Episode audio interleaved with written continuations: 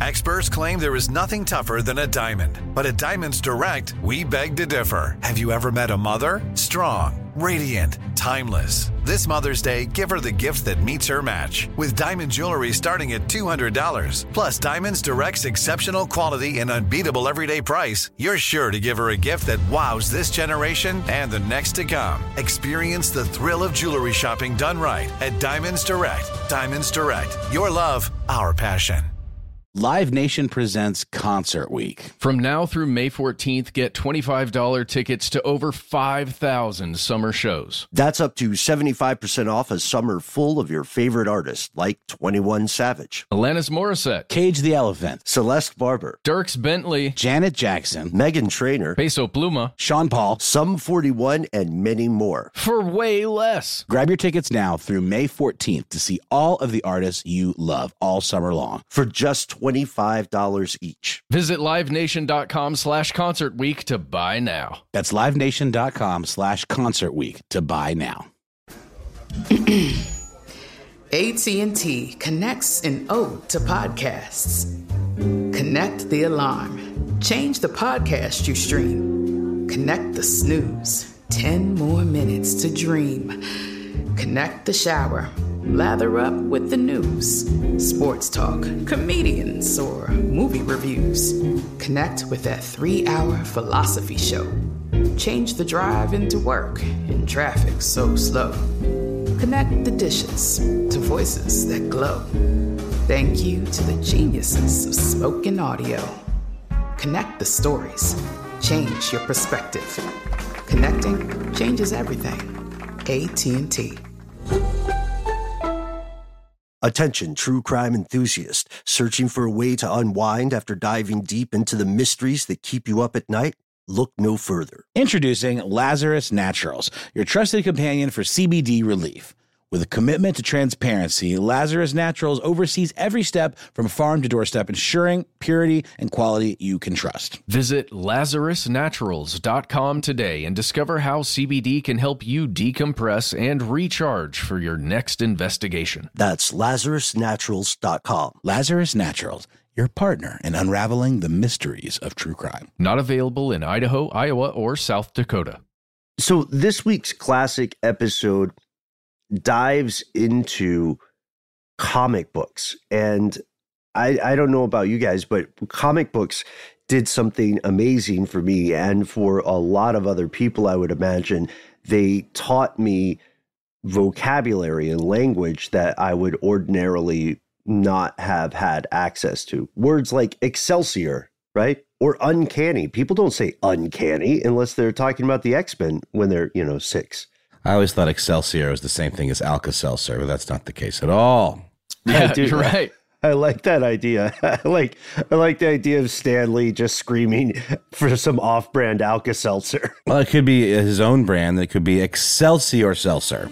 Uh, but yeah, th- Ben, I didn't know anything about this episode, and I also I don't think I'm on this episode, so I'm gonna re-listen to this and learn again from Same you here. and and your conversation. I believe this uh, episode features somebody that we worked with for a long time. Yes, Christian Sager, uh, who wa who wrote a lot of uh, brain stuff episodes for anybody who remembers that YouTube show, and also was a longtime co-host of Stuff to Blow Your Mind. Uh, Christian, a lot of people may or may not know this. You'll find out in this interview.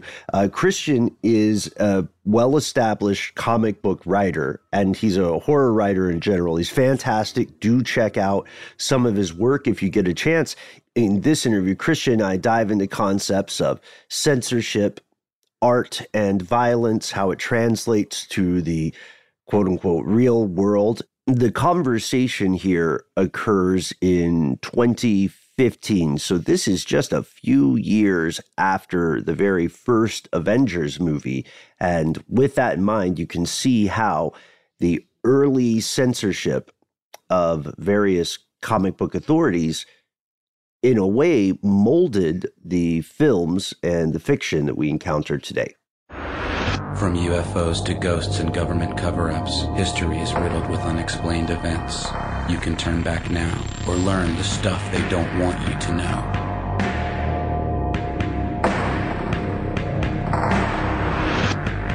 You gotta love paranoia. It's what made this country great. Fear of the Reds, fear of getting old, fear of failure, fear of each other. Deep down, we all just want to be the same. Homogeneity is good. We must destroy diversity. And welcome to the show. As you know, that music means that you're in the right place, hopefully, here with me, Ben, our producer, Noel the Invisible Brown, and our uh, co-host, Matt Frederick, who is here in spirit.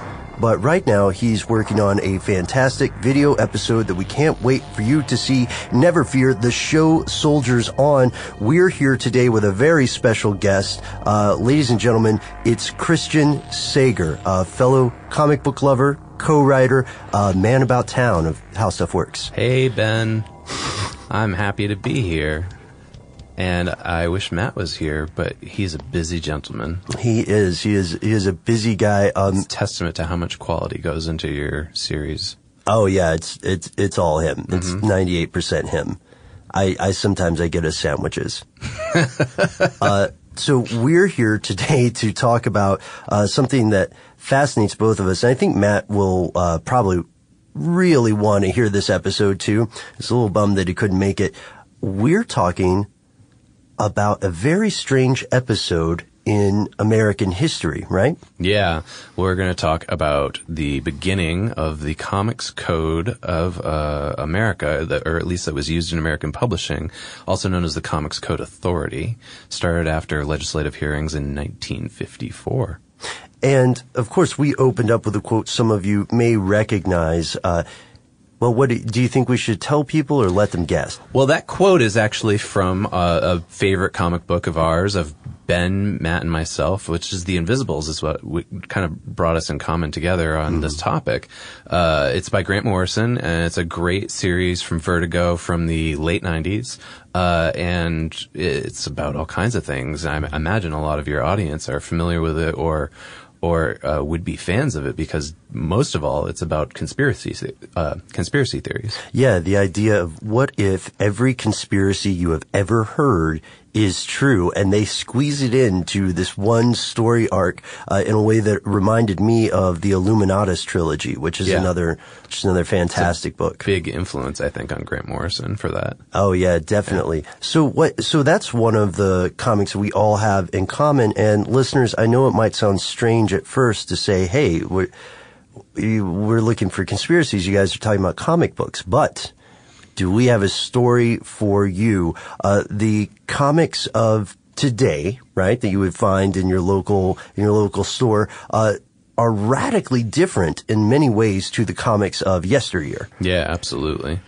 Uh, especially uh, from the 50s. Basically, if you go by decade, 50s, 60s, 70s, then into the 80s when the direct market really took over, uh, up until today.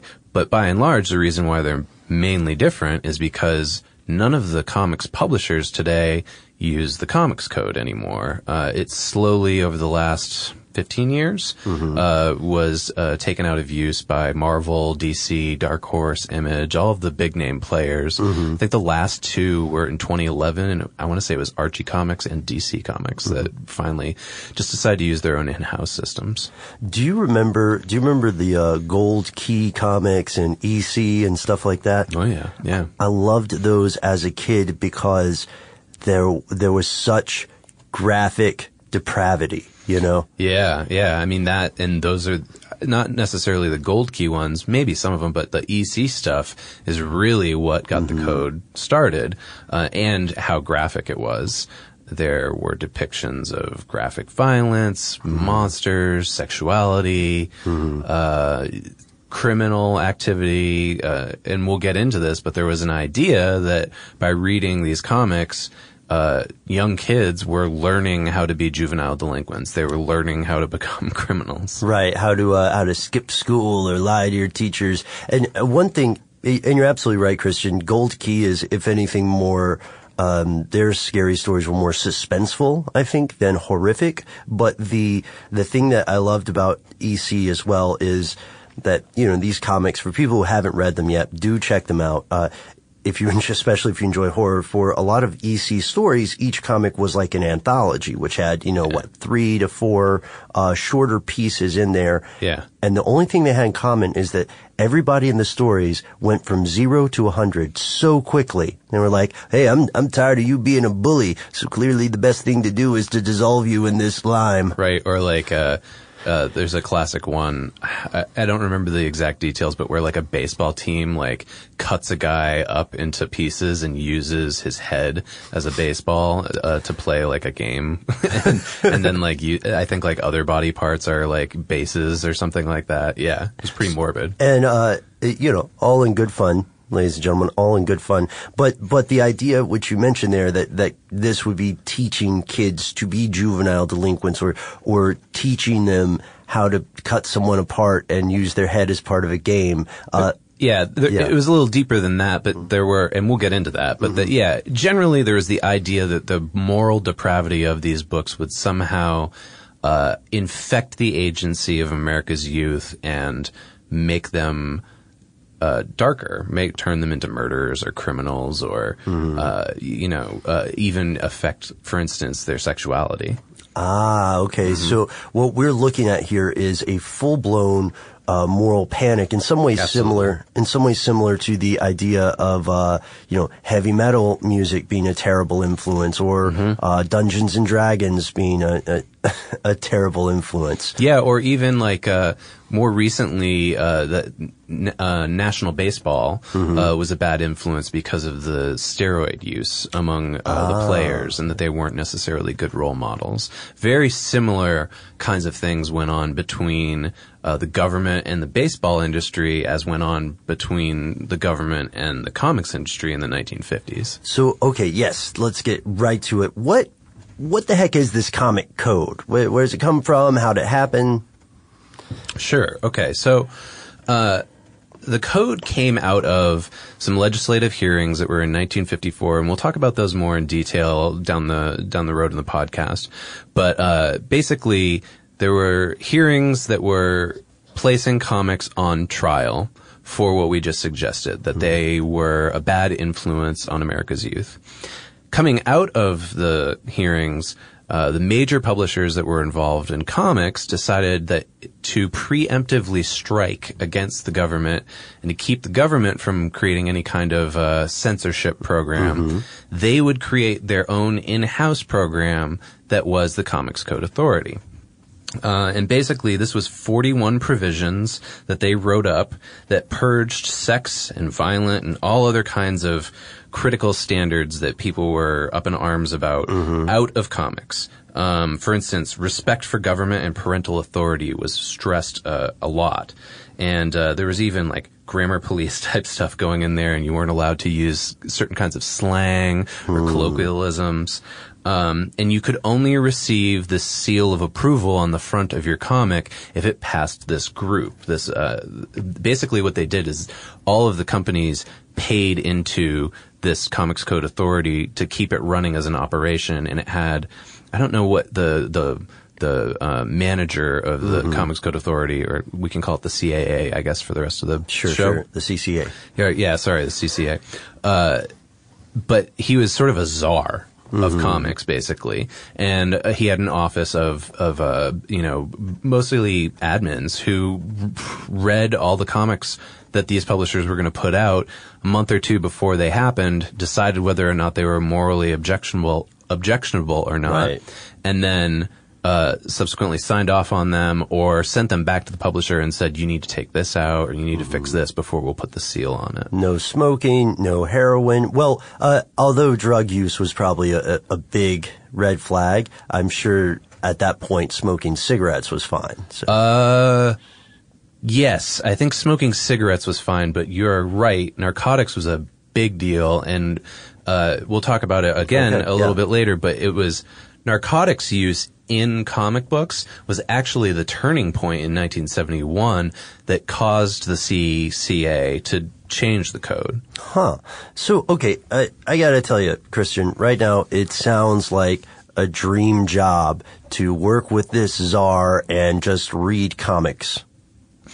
I don't know necessarily that it would have been, um, because Yeah? the, the people who were reading them were largely uh, um, middle-aged women who the comics weren't designed for, and who were. Um, how do I put this? Like they had a very administrative role, and they treated it very seriously.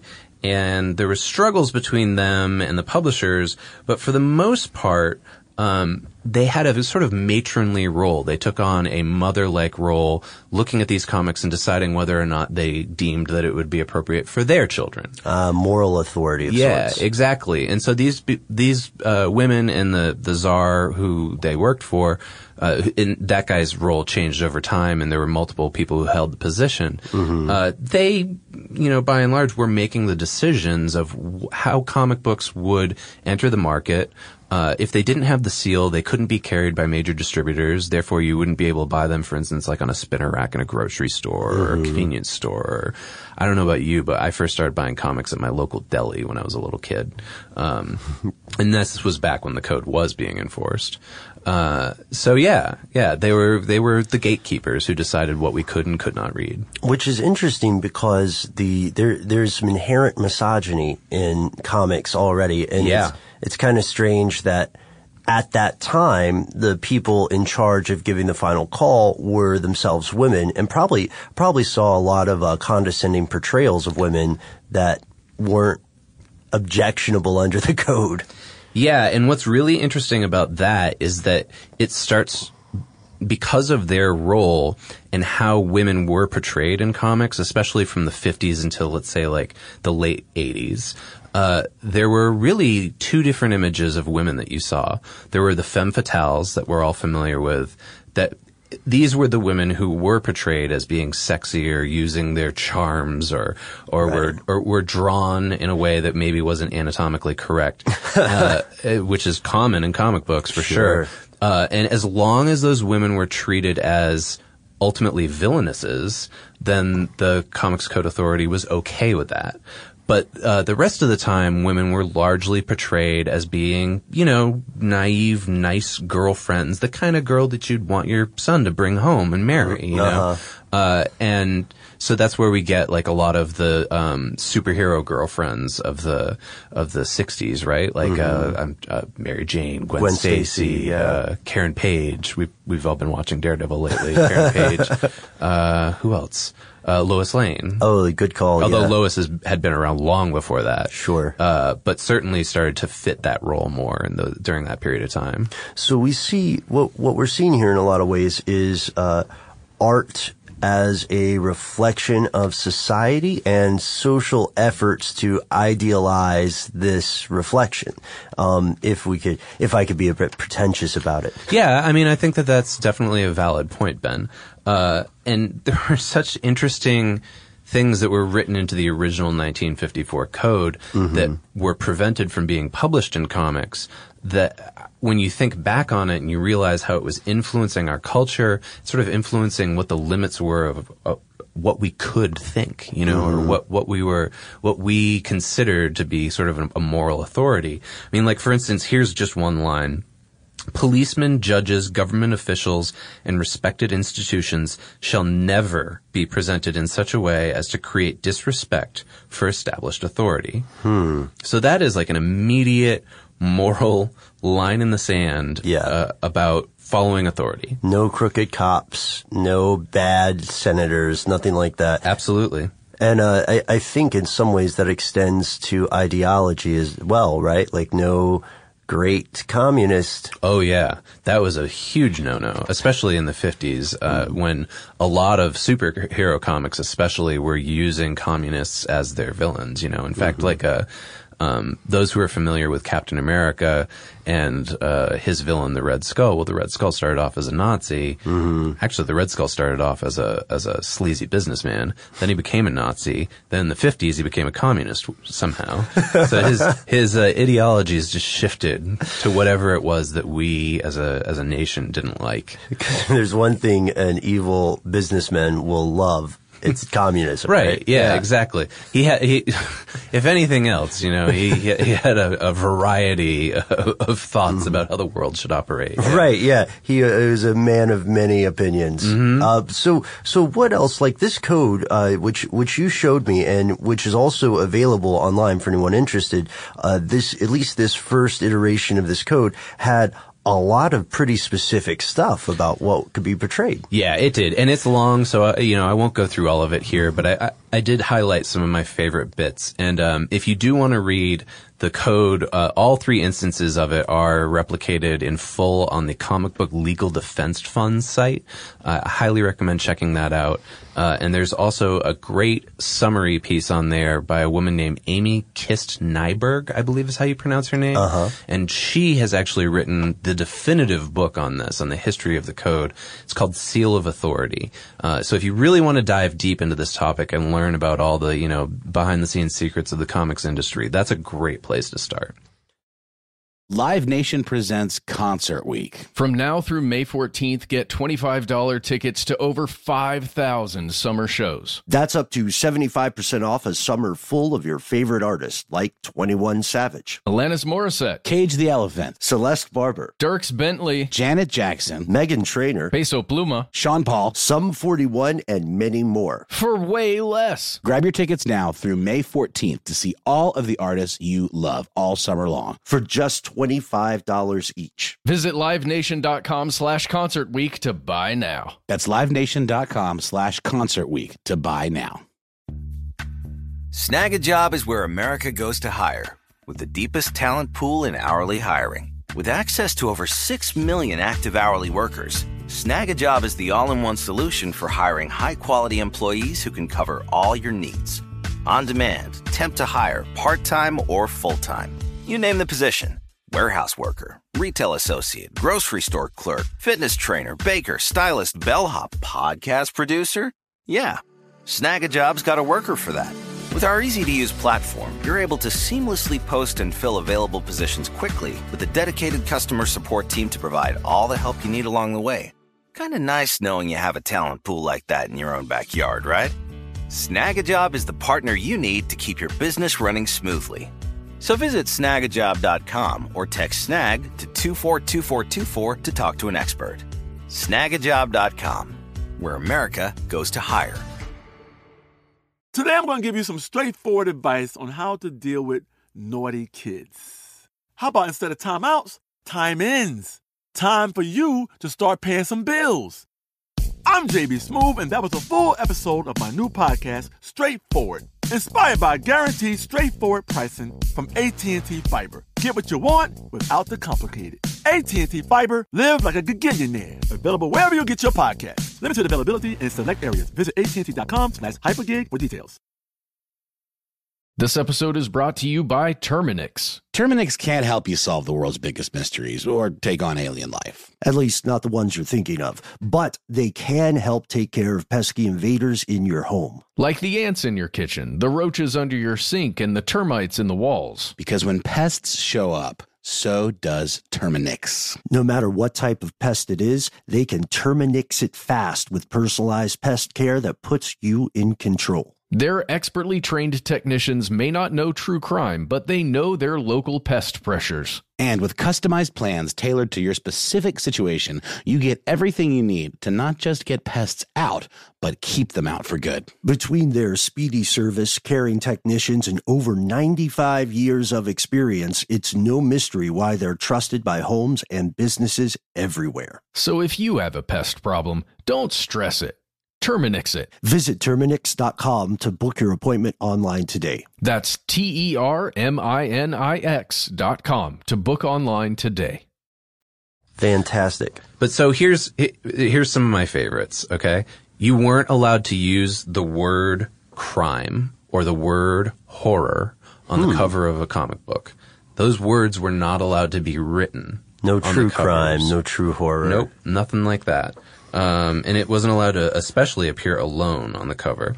Here's another one uh, that's kind of interesting, uh, specifically dealing with horror comics. Scenes dealing with or instruments associated with The Walking Dead, ironic that that's the, the, the terminology they use. Yeah. The Walking Dead, torture, vampires and vampirism, ghouls, cannibalism, and werewolfism are prohibited. Not lycanthropy. Nope, they didn't really have their terminology down. Werewolfism. Werewolfism, right, right, right away. I mean, that's borderline racist against lycanthropes. I think. I but- think so. it's a very different time. But uh, yeah, so I mean, there's very clearly like a line being drawn of like these kind of comics are acceptable, these kinds aren't. And by and large, the ones that weren't were crime and horror comics, and those were the ones that were published mainly by EC Comics, but also by you know a number of other smaller publishers at the time. And the code pretty much got rid of them. Wow. Um, here's some other interesting stuff.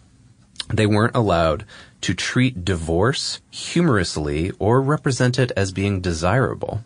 Whoa. Yeah, that's an interesting one. Really kind of throws you back, you know? It makes me it makes me wonder if somebody was like had a bad relationship Maybe. at the time. Maybe they did, yeah. And then there's this one respect for parents, the moral code, and for honorable behavior shall be fostered. Respect for parents. Yeah. Moral code. So basically, all child characters had to be portrayed as having respect for their parents. If they didn't, book didn't make it onto the stands. Yeah, and it's strange too when we think about this moral backlash that occurs. Uh, you were telling me that a lot of this originated, a lot of the public outcry or uproar originated because of a trial that got nationwide attention, um, and that there were some uh, fairly like uh, what, what's the best way to say it? Crucial moments where you know there's a guy holding up the magazine or holding up the comic. Right? Oh yeah. Oh, sorry. When you used the term trial, I got confused for a second. Yes, that's the that that was the committee. That was the subcommittee uh, that led to the code being created. Yeah, uh, it was led by a guy named Estes Kefauver. Um, I've got notes on it for later on after we review the rest of the code. Sure, yeah. But there is, um, yeah, that is basically what it led to. Although there were some minor hiccups before that too that caused. Uh, basically the public to be concerned about comics in general, whether it was for religious reasons or literary reasons or even, um, you know, psychiatric reasons, which, uh, Dr. Fredric Wertham brought to the table. Ah, yes. So, okay, so we'll, that's kind of a teaser, I guess, then, uh, for later on the show, but, uh, what, what iterations has the code gone through? Okay, so we just talked about the 1954 version. Then there were two others after that that were basically revisions of the code. The the first of these came about in 1971, and here's how it came about. You ever heard of a guy named Stan Lee before? Uh, the name rings a distant bell. So he wrote a little comic called Spider-Man. And uh, actually, uh, listeners, Ben already knows this, but I, I uh, went through airport security with Stan Lee a couple of days ago, which was really Yeah. interesting. I got to watch TSA pat him down. Uh, but uh, anyways, so in 1971, Stan Lee uh, wanted to do a comic book in Spider-Man about drug abuse, and it was going to be about you know a character who was having trouble with narcotics, and that Spider-Man was going to help them out. Uh, it was basically supposed to be kind of a cautionary tale type thing. Right. it wasn't glorifying drug use. No, not at all.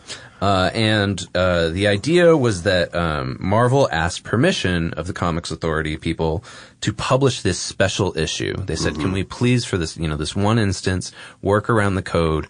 We know it says that we can't, you know, portray drug use, but we're trying to portray it badly as a sort of, you know, public service announcement." Right, thing. yeah.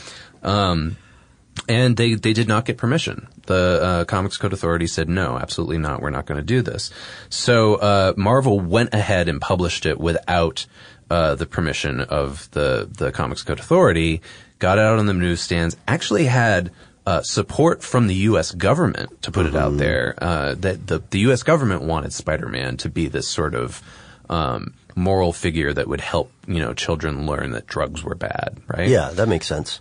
And uh, as a result, it was hugely popular. It's a classic issue of Spider-Man that a lot of people, you know, uh, look back on.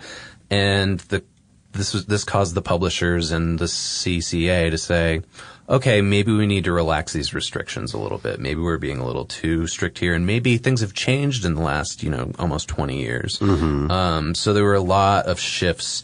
Um, so for instance, like they still prohibited the use of horror or terror on the cover, but they were a little bit more liberal in terms of how sex was reflected in society. Um, uh, obviously drug use based on the Spider-Man thing. Um, there's some really interesting stuff that changes uh, with regards to. Remember, we were talking about werewolfism. Yes, yes. Okay, so this is they changed that line uh, so that that stuff shall be permitted to be used when handled in the classic tradition, such as Frankenstein, Dracula, and other high caliber literary works, uh, whose works are read in school or around the world. So as long as you know. Um, your monster had some literary grounding in it. Wow. It, it could uh, be portrayed in comics. But werewolfism, I don't know. Was there a classic literature uh, werewolf?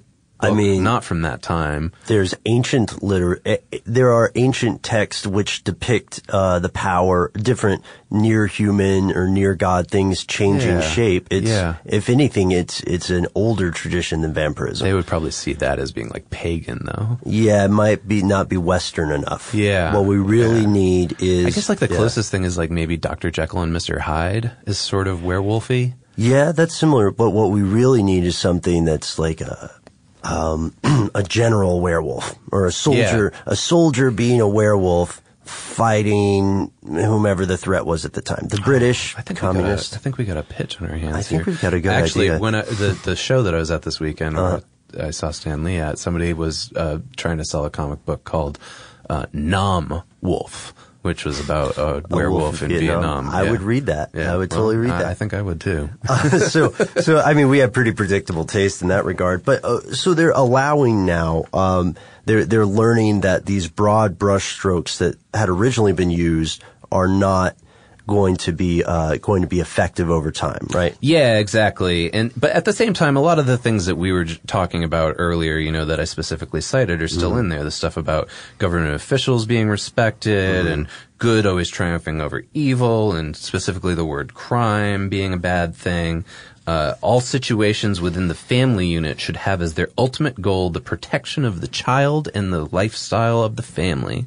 Whoa. That was another one that they that was a line they added in for the 71 uh, version, which is, you know, similar to what we were talking about earlier in terms of children having respect for authority, but it's Sure. a very very strict idea of what family means.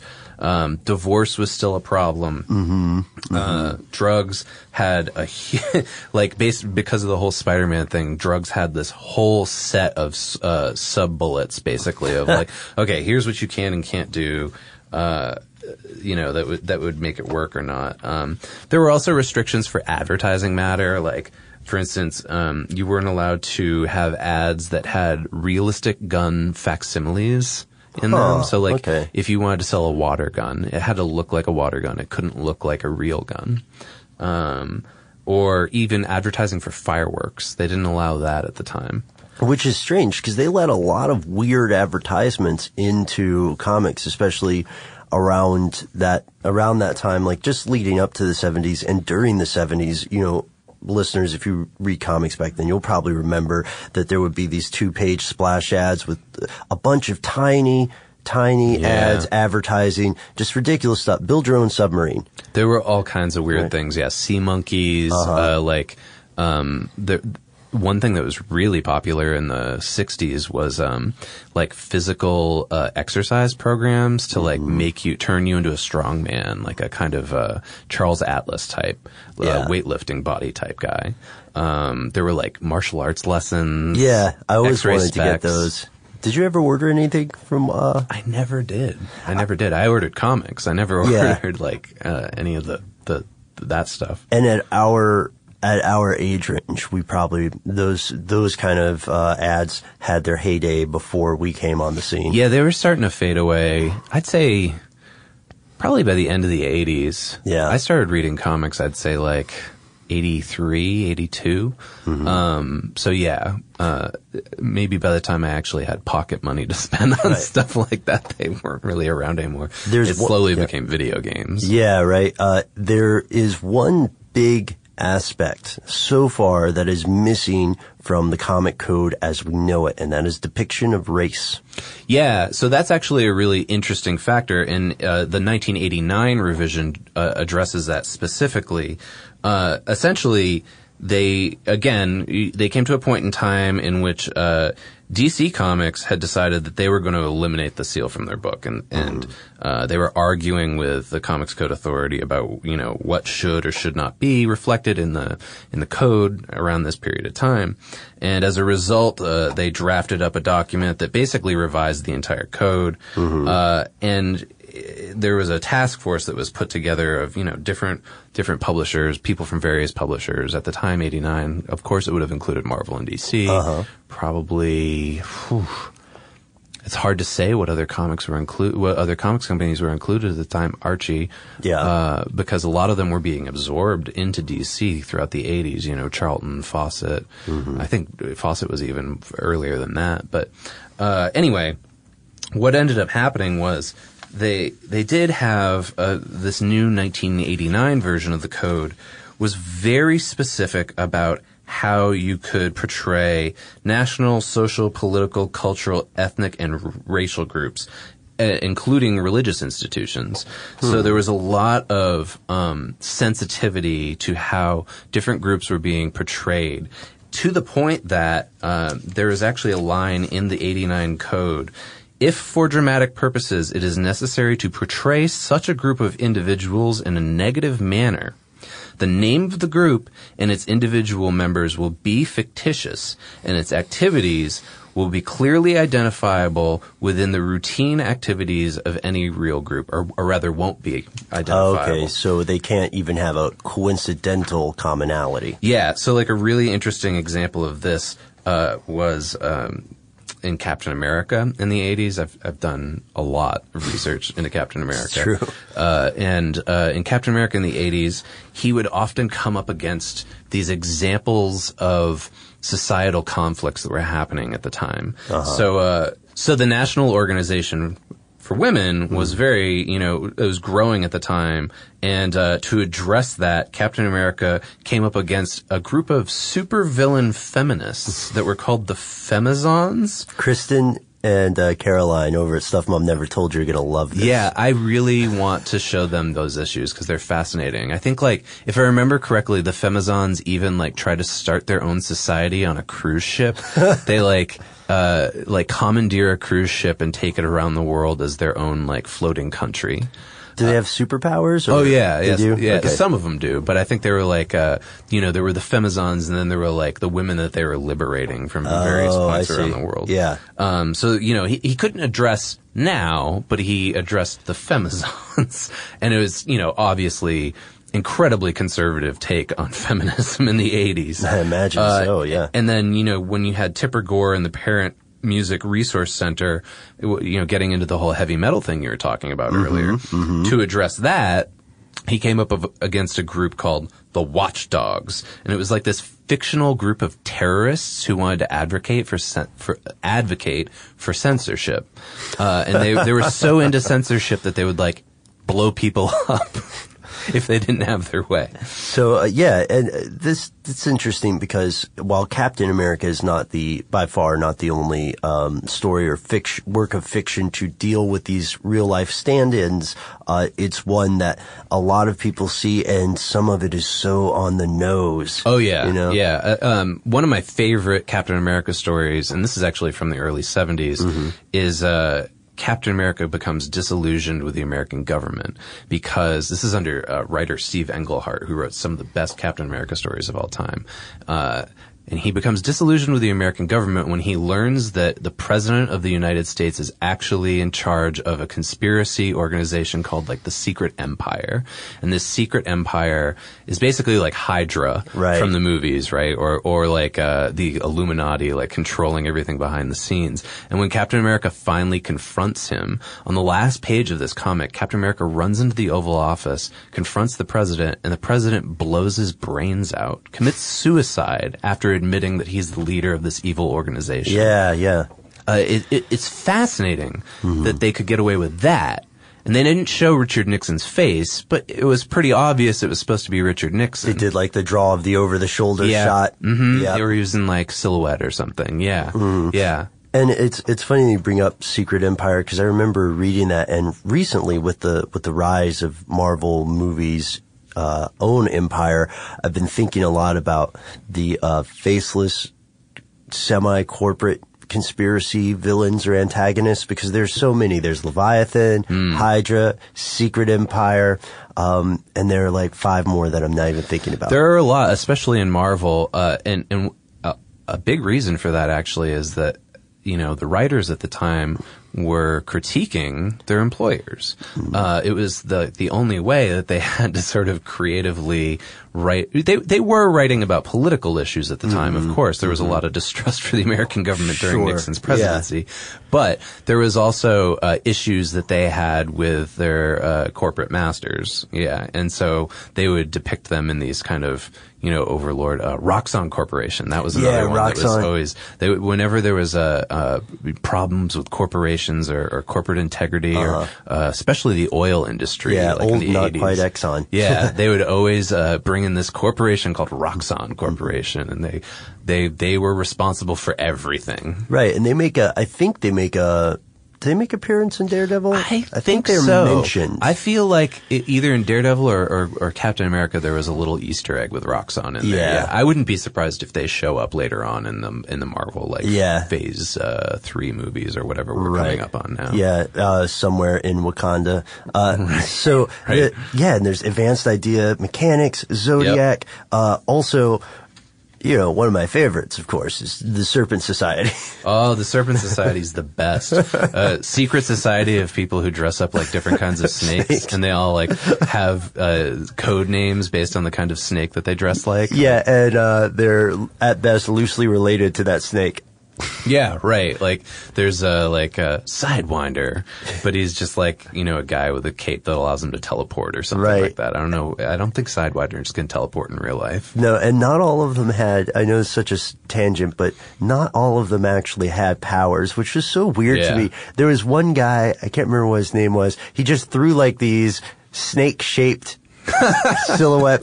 They weren't even boomerangs. I totally remember what you're talking about. he just threw yeah, them. Yeah, yeah. Uh, but, but anyway, so to to get back to that, um, I guess what we're saying is, although ostensibly a lot of this would just be the same, um, bang up the bad guy kind of comic book, there's a deeper story that was being told, especially in Captain America. It's a story about the society in which we live. Yeah, I would argue that, and you know, I've argued that in academic articles that I wrote when I was in school. But but also that you know, just that the ideology of the time was reflected in that medium, especially because of this code. That the code restricted in such a way what you could portray so that you could get broader dis- distribution. Uh, in a similar way, I guess, to the MPAA with movies. Um, but What's interesting is as the distribution model changes, the code becomes re- less relevant. So, um, those of you who are familiar with comic book stores, their rise was really the late 70s, early 80s, and they came out of a network of head shops, actually, uh, from the, from the 60s. Right. So a lot of those store owners kind of converted over to comic book stores or like a mixture of the two. Uh, and this broad network across the United States of direct distribution comic book stores or what people call their local comic book store or even LCS if you're that you're that into comics like I am. Uh, our LCS, for instance, or my LCS is Criminal Records here in Atlanta, uh, you know, or, or uh, I think there's also Oxford. Yeah, You know, Oxford. There's there's Titan. There are a few around. Mm-hmm. Yeah. Uh, and, uh, so the idea is that these direct distribution platforms didn't have to have the seal on them. So you started seeing a few comics here and there experiment with doing gritty, more realistic issues that they didn't have the code on. And then you had the rise of sort of like what, what most people refer to as the black and white independent comics of the 80s, like Teenage Mutant Ninja Turtles or, um, uh, Concrete, um, Love and Rockets, books like that that were very different from the superhero genre. Uh, well, I mean, Teenage Mutant Ninja Turtles was a parody and a sort of homage to superheroes, but but ultimately it was a lot more violent and gritty than what we see now in the cartoons and movies of that property. Mm-hmm. Those started to get distributed, and they were just bypassing the code entirely.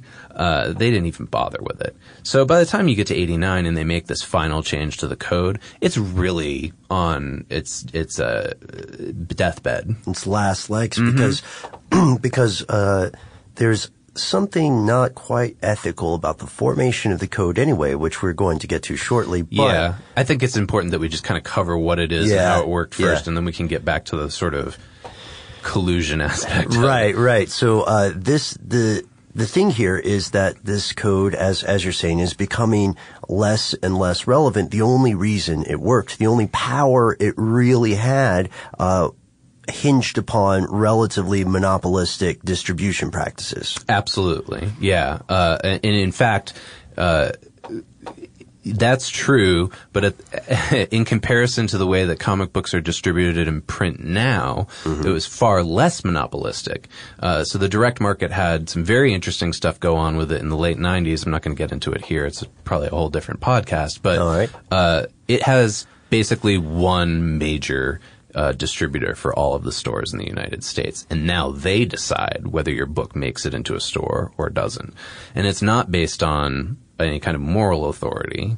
It's more on sort of, you know, will this sell or not? Uh, or or will, if- do we think it will sell? Exactly. It's their opinion, huh? So, so that kind of, that practice still exists, but the comic code itself no longer exists, right? Right. So uh, in 2001, Marvel uh, had been going through a huge corporate shakeup. They had bankruptcy. They finally uh, kind of were starting to get their you know business back in order, and uh, they dropped the code in 2001. They said uh, we're going to use our own in-house rating system now. So like Mhm. if you look at the back of Marvel Comics on the indicia, there's like a little like M or a, I, I don't know what they're they might use an A I think for adult or something like that Mhm. or T for teenager or something. I don't know what they all these different companies have their own rating systems now, so it's kind of oblique. But um yeah, after 56 years of dominating comics, when Marvel backed out, that was basically the end. A lot of the independent publishers stopped using it, and then, yeah, like I said earlier, in 2011, it was January of 2011 when DC Comics was like, yeah, we're done with it too. We're going to use our own in-house rating system. Then Archie soon followed after. And that was the, the last gas. Yeah, and without any of those publishers around to pay for, you know, these gatekeepers to keep reviewing comics anymore, the Comics Code Authority closed its doors. Live Nation presents Concert Week. From now through May 14th, get $25 tickets to over 5,000 summer shows. That's up to 75% off a summer full of your favorite artists like 21 Savage, Alanis Morissette, Cage the Elephant, Celeste Barber, Dierks Bentley, Janet Jackson, Meghan Trainor, Peso Pluma, Sean Paul, Sum 41, and many more. for way less. Grab your tickets now through May 14th to see all of the artists you love all summer long. For just $25 each. Visit livenation.com slash concert week to buy now. That's livenation.com slash concert week to buy now. Snagajob is where America goes to hire, with the deepest talent pool in hourly hiring. With access to over 6 million active hourly workers, Snagajob is the all in one solution for hiring high quality employees who can cover all your needs. On demand, temp to hire, part time or full time. You name the position warehouse worker, retail associate, grocery store clerk, fitness trainer, baker, stylist, bellhop, podcast producer. Yeah, Snagajob's got a worker for that. With our easy to use platform, you're able to seamlessly post and fill available positions quickly with a dedicated customer support team to provide all the help you need along the way. Kind of nice knowing you have a talent pool like that in your own backyard, right? Snagajob is the partner you need to keep your business running smoothly. So visit snagajob.com or text snag to 242424 to talk to an expert. Snagajob.com, where America goes to hire.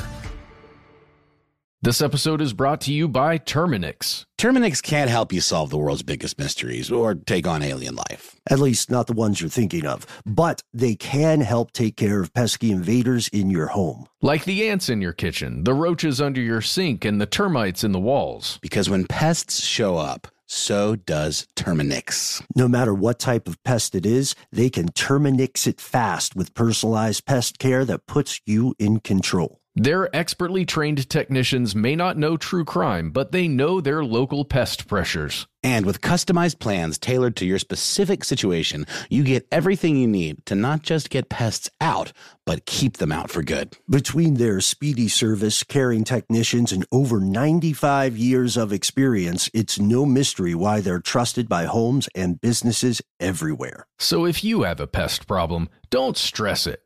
Terminix it. Visit Terminix.com to book your appointment online today. That's T E R M I N I X dot com to book online today. Attention, true crime enthusiast, searching for a way to unwind after diving deep into the mysteries that keep you up at night? Look no further. Introducing Lazarus Naturals, your trusted companion for CBD relief. With a commitment to transparency, Lazarus Naturals oversees every step from farm to doorstep, ensuring purity and quality you can trust. Visit LazarusNaturals.com today and discover how CBD can help you decompress and recharge for your next investigation. That's LazarusNaturals.com. Lazarus Naturals, your partner in unraveling the mysteries of true crime. Not available in Idaho, Iowa, or South Dakota. And what was uh, my question is, was it the same hundred something ladies reading the comics for 56 years? that I don't know. I think that would be a fascinating story to kind of, uh, you know, uh, interview one of the employees mm. who'd been there for a really long time or if there was a lot of turnover. I'm not sure. So one thing that I noticed early on when we were initially talking about this, the whole comics code, the rise and fall of this strange moral authority, uh, was that this group when it was formed in the 50s, uh, did something that so many other private industries did, which you can trace back to Bernays and propaganda. Uh, they picked a name that sounded like it was a government thing. Oh yeah, yeah. For I mean, I, I don't know about you, but when I was a kid growing up, I always assumed the Comics Code Authority was a governmental unit. Yeah, I did it, too. It wasn't until I was an adult and started researching this stuff that I realized that it had, you know, the government had nothing to do with it except for the legislative hearings. Yeah, and it happens so often. This this is an interesting thing because these sorts of name tricks were just very widespread in the 50s. But uh, lest we think that day and age of disingenuous marketing is over, uh, all you have to do is look up some various trade associations, mm-hmm. uh, all of which have some very Uncle Samish names and none of which are government related. Yeah, yeah, that's true. That, that's an interesting. I never thought about that aspect. I th- that's an interesting thing about coming on this podcast because you and Matt have such expertise at looking all these various kind of machinations over the years. You're too kind, man. Uh, you know, honestly, we we do we do try, but we've got uh, got a great team of listeners who lets us know when we get stuff wrong. Yeah, cool. Well, I hope that the listeners respond to this episode too, because I'd love to hear if, eh, you know, there's always little tidbit stories out mm-hmm. there that add to this unique kind of untold story of comics. Mm-hmm. So, so, okay, this came about, like, we've, we've got what it is and we know, uh, we know how it changed and how it rose and it fell, uh, but what made these people so concerned, these teachers, these parents? Yeah, sure. So it started off as a thing in probably like the late 40s, uh, where there were groups of uh, librarians and teachers and conservative religious groups that were accusing comics of being inappropriate specifically for juveniles. Uh, and it wasn't because of their effects on children. They didn't come to that argument until later. What their problem was with it was that they thought that comics had a low literary quality, that they were too lowbrow for children, ah. and that by reading these, it was basically the equivalent of like junk food. It was like uh, reading junk food. And they didn't want their kids reading it, so they considered it to be uh, immoral, especially because of the you know scantily clad women that you would find in Jungle books or the glorification of villains in, in, in crime comics, Sure, for instance, or yeah. horror comics. Um, and there was this study in 1949 that concluded that children who read superhero comics in particular did so to deal with self-esteem issues. Now, this study was, mm, by today's standards, I think we would we would judge it as not being uh, very empirical. Okay. Uh, but uh, that basically the idea was that kids who read comics had self-esteem problems because they were uh, looked up to these hero figures and looked to them for a sense of security. Weird. Yeah. And, uh, i- you know, it was interpreted as being, you know, an unwanted behavior in your children. Uh, what ended up happening after that was that the publishers adopted their own code in 1948. This is before the code that we've been talking about for the episode so far. Okay. They had this code. It lasted like maybe a year and it just failed completely. The publishers didn't take it seriously. Uh, and again, ironically, what was then Marvel Comics, Timely Comics, just Yeah. said, you know what, we're going to just use our own in-house code. Thanks, but no thanks. We don't need to pay into this thing. Uh, but what shifted the tide was Dr. Fredric Wertham. Ah, the psychologist you mentioned earlier. Right. So Dr. Fredric Wertham who was a New York City psychiatrist, and his campaign was basically that comics shouldn't be sold to children. Uh, his argument was that children imitated the actions of comic book characters, and that the content within them desensitized these children to violence. And he built up a following over this idea. Um, he started off with articles and presentations and conference hearings, and ultimately he wrote a book that you can still get today. It's a fascinating read called "Seduction of the Innocent." Oh, I like the title. Yeah, it sounds very saucy.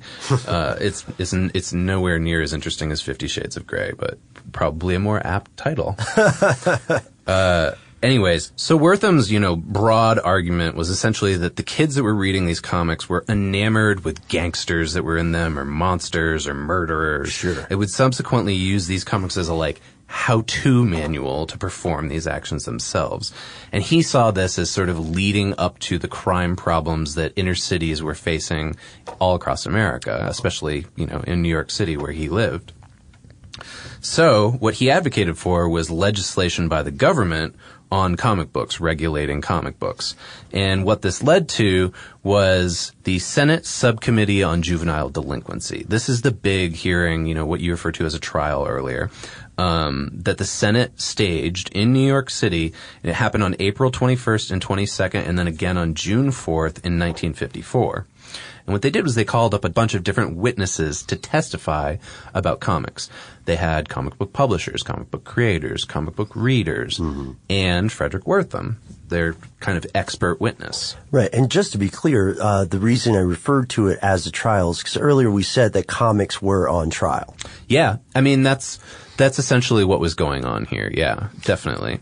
And uh, what was really fascinating about the whole thing is that uh, it led to a really interesting conversation between the committee and a guy named William Gaines, who is the publisher of EC Comics, who we've been talking about earlier. Ah, yes. Now he, in, in, in the mind of the committee and in the mind of Wertham, is sort of, he's the supervillain. Yeah, yeah, he is. In fact, a uh, little plug for myself here. I, wrote, I wrote a little comic book a couple years ago called Think of the Children, in which uh, it is about this period of time, and the the villain in the story is William Gaines, and he is an evil like uh, sorcerer who's uh, bewitching the minds of children and turning them into little monsters that attack the members of the subcommittee.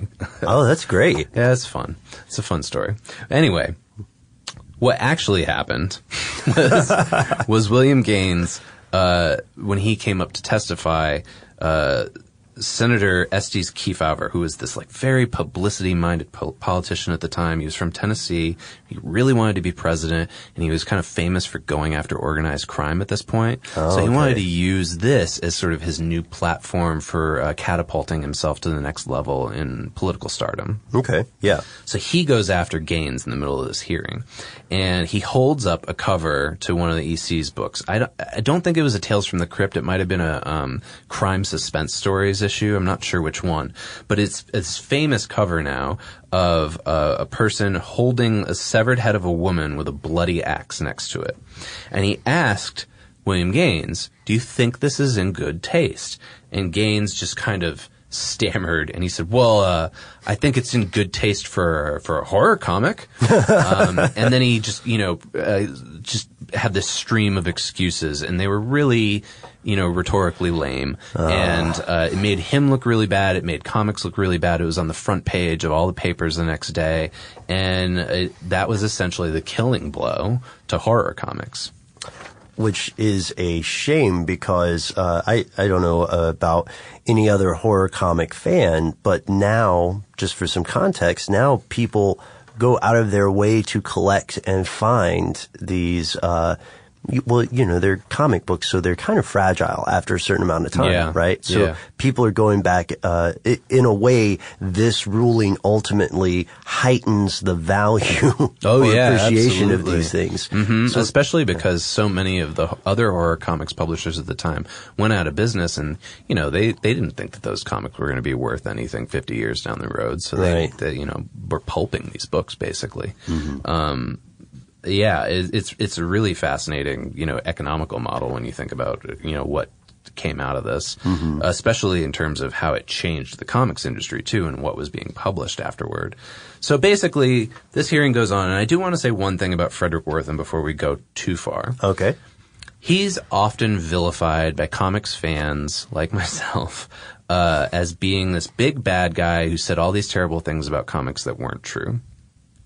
However, I will say that I think there's a bit of a debate here. If you really look closely at Wertham's work, he had good intentions.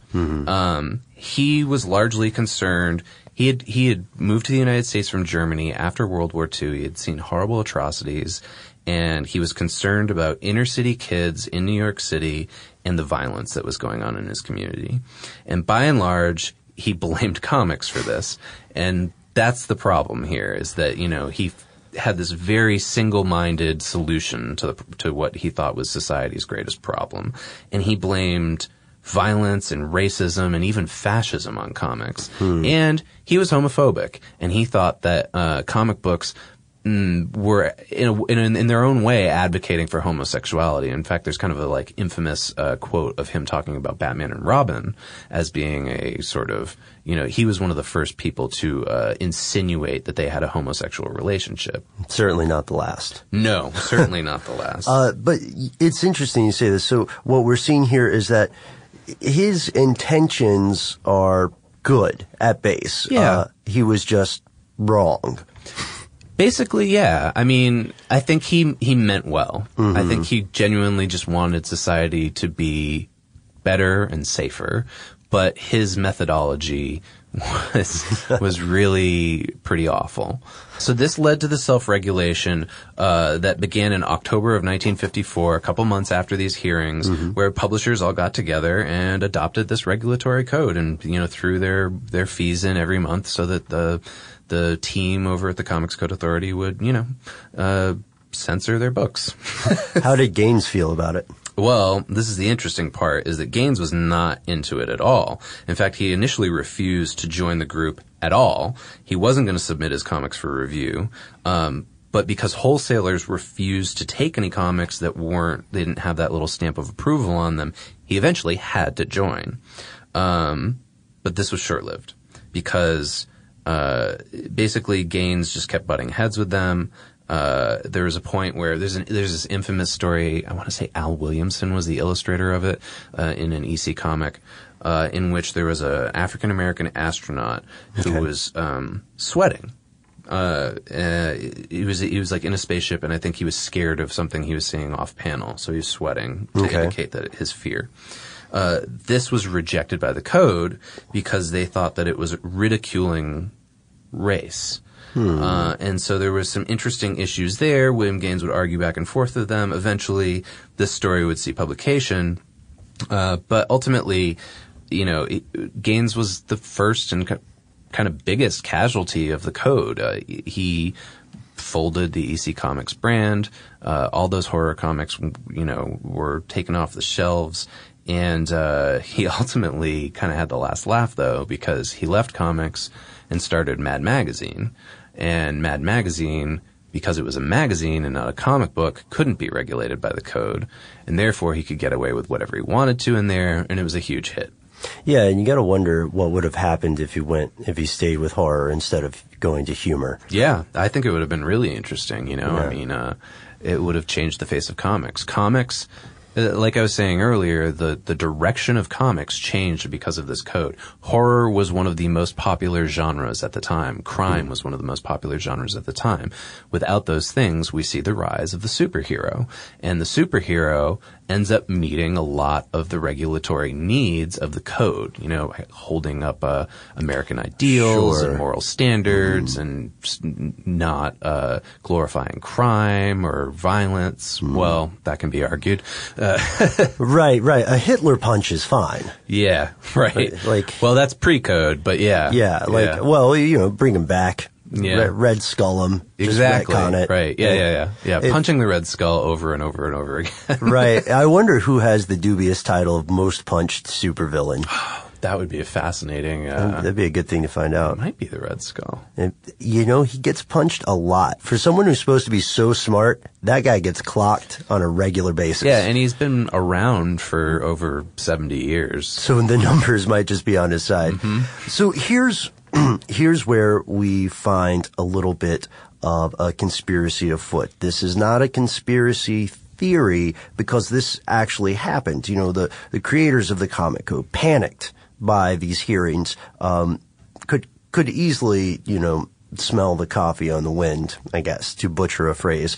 And uh, so they actually entered into this uh, as a sort of conspiracy or collusion, right? Yeah, I mean, I think that's fair to say, and I think most, you know, comics historians would agree that they got together, they saw that this was an opportunity for their interests to push out their strongest competitor, uh, so that their companies could survive. And yeah, their book lines changed too. I mean, like, let's go back to that Captain America example for a 2nd Captain America was canceled uh, between the late 40s and the, um, almost all of the 50s. Uh, it wasn't until the early 60s, I think, that Marvel brought him back as a character with Stan Lee working on it with Jack Kirby. Um, not that Stan Lee created it.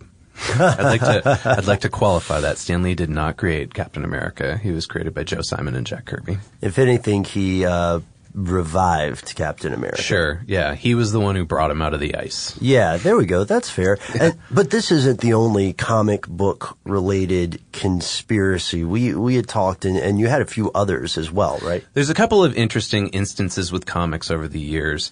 A lot of comics history is pretty shady, and uh, a, writer that I admire, who I won't name here, refers to comics as being a pirate industry, uh, and that there's you know there's a lot of uh, uh, hijinks and backstabbing going on behind the scenes.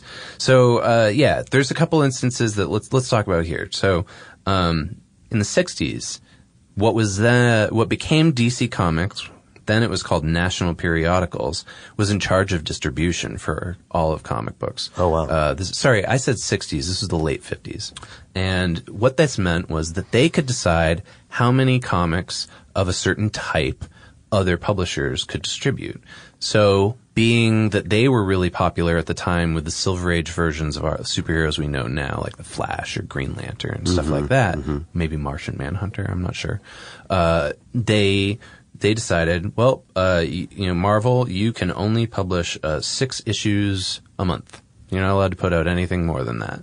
Uh, and uh, so Marvel's answer to this was the Fantastic Four um, they came up with their own superhero team, but they were like, we're going to do it differently. You know, we're, we're going to inject that. This was the Stan Lee inject that sense of quote unquote realism into superheroes. Right. And, uh, and that led to the Fantastic Four, which led to Spider-Man and the whole Marvel renaissance in the 60s.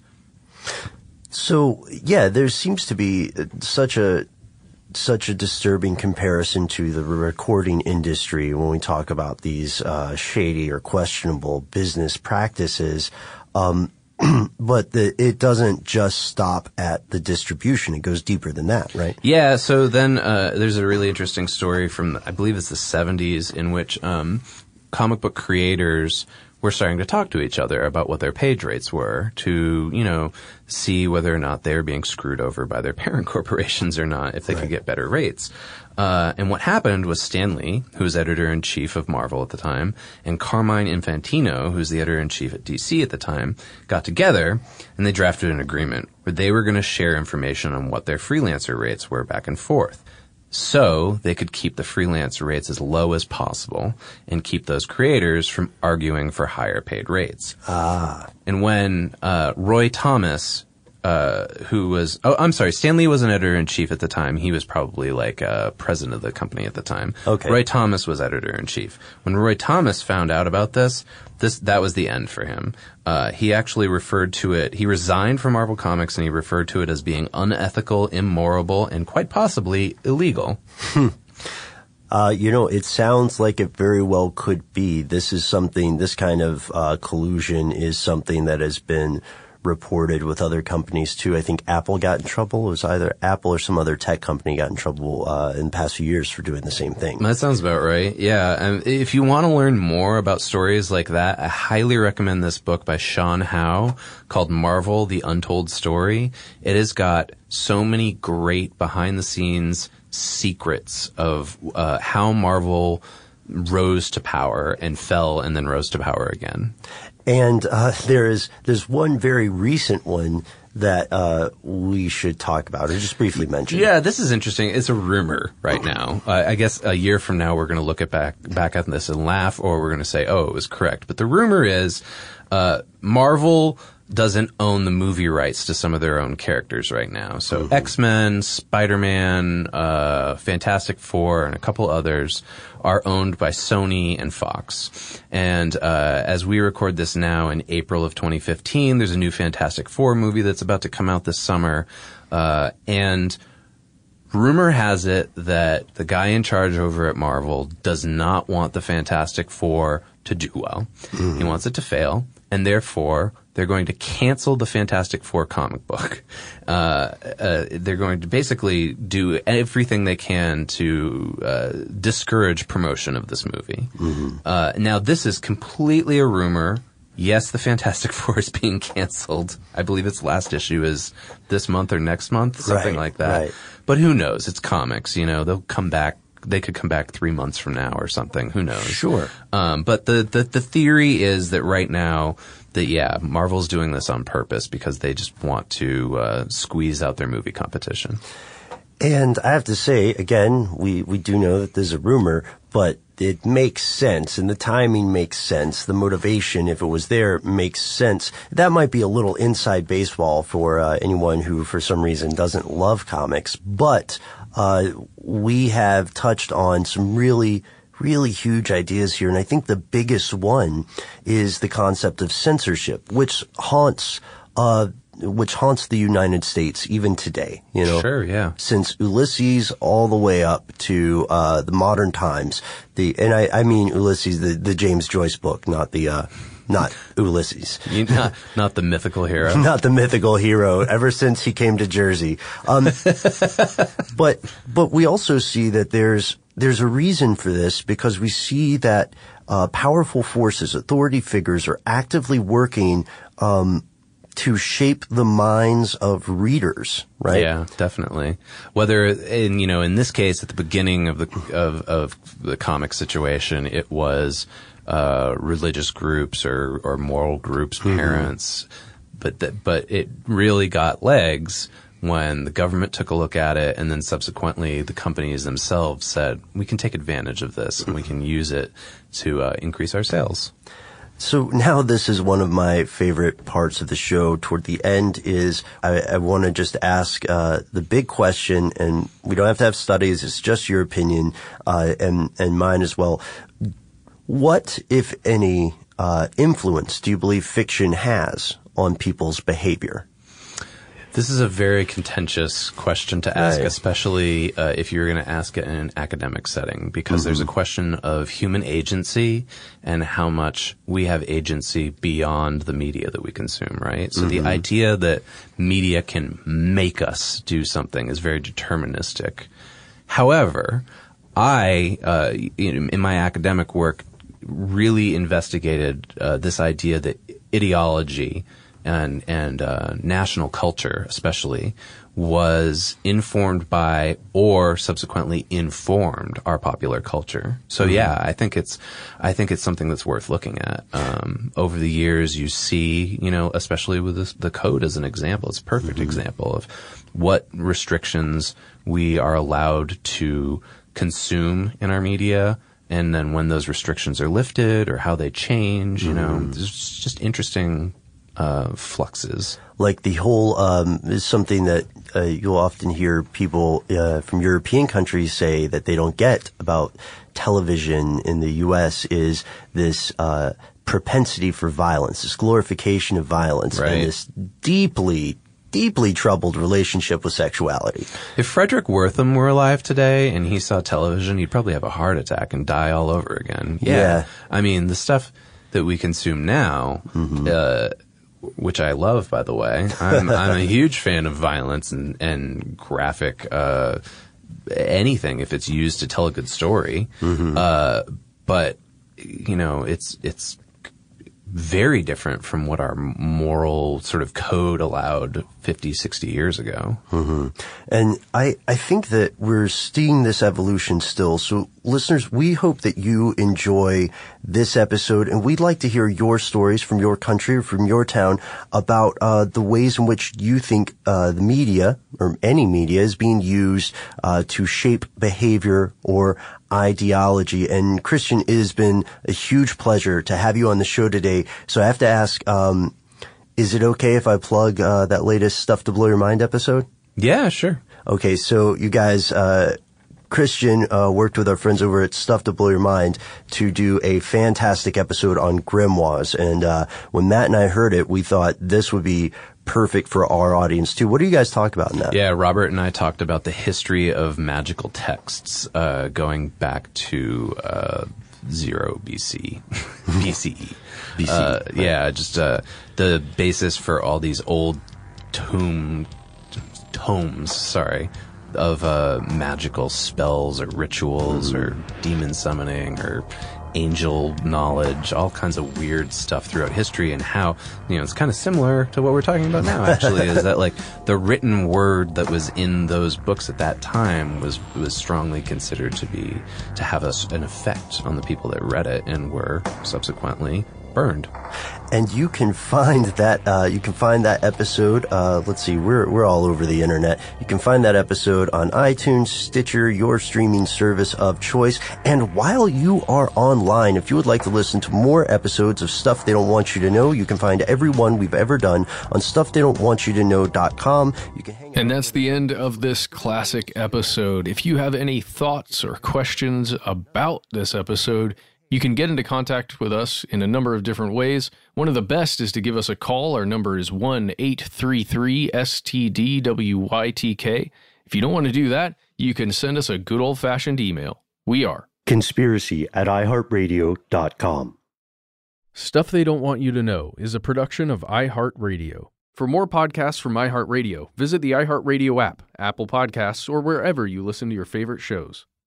Live Nation presents Concert Week. From now through May 14th, get $25 tickets to over 5,000 summer shows. That's up to 75% off a summer full of your favorite artists like 21 Savage, Alanis Morissette, Cage the Elephant, Celeste Barber, Dierks Bentley, Janet Jackson, Meghan Trainor, Peso Pluma, Sean Paul. Sum 41, and many more. for way less. Grab your tickets now through May 14th to see all of the artists you love all summer long. For just $25 each. Visit livenation.com slash concert week to buy now. That's livenation.com slash concert week to buy now. Attention, true crime enthusiast, searching for a way to unwind after diving deep into the mysteries that keep you up at night? Look no further. Introducing Lazarus Naturals, your trusted companion for CBD relief. With a commitment to transparency, Lazarus Naturals oversees every step from farm to doorstep, ensuring purity and quality you can trust. Visit LazarusNaturals.com today and discover how CBD can help you decompress and recharge for your next investigation. That's LazarusNaturals.com. Lazarus Naturals, your partner in unraveling the mysteries of true crime. Not available in Idaho, Iowa, or South Dakota. If a new house is on your wish list in the next five years, grow your savings faster and experience your dreams with an Ohio Homebuyer Plus account from Kemba Financial Credit Union. A savings account specifically designed to save for a new home where you can earn 7% APY, a $500 matching bonus, and a $1,500 mortgage closing cost credit. Learn more at Kemba.org. Offer expires March 31st, 2025. APY equals annual percentage yield. Restrictions apply. NMLS 292230. Equal housing lender. Federally insured by NCUA. Rev up your thrills this summer at Cedar Point on the all new Top Thrill 2. Drive the sky on the world's tallest and fastest triple launch vertical speedway. And now, for a limited time, get more Cedar Point fun for less with our limited time bundle for just $49.99. Get admission, parking, and all day drinks for one low price. But you better hurry because this bundle won't last long. Save now at cedarpoint.com.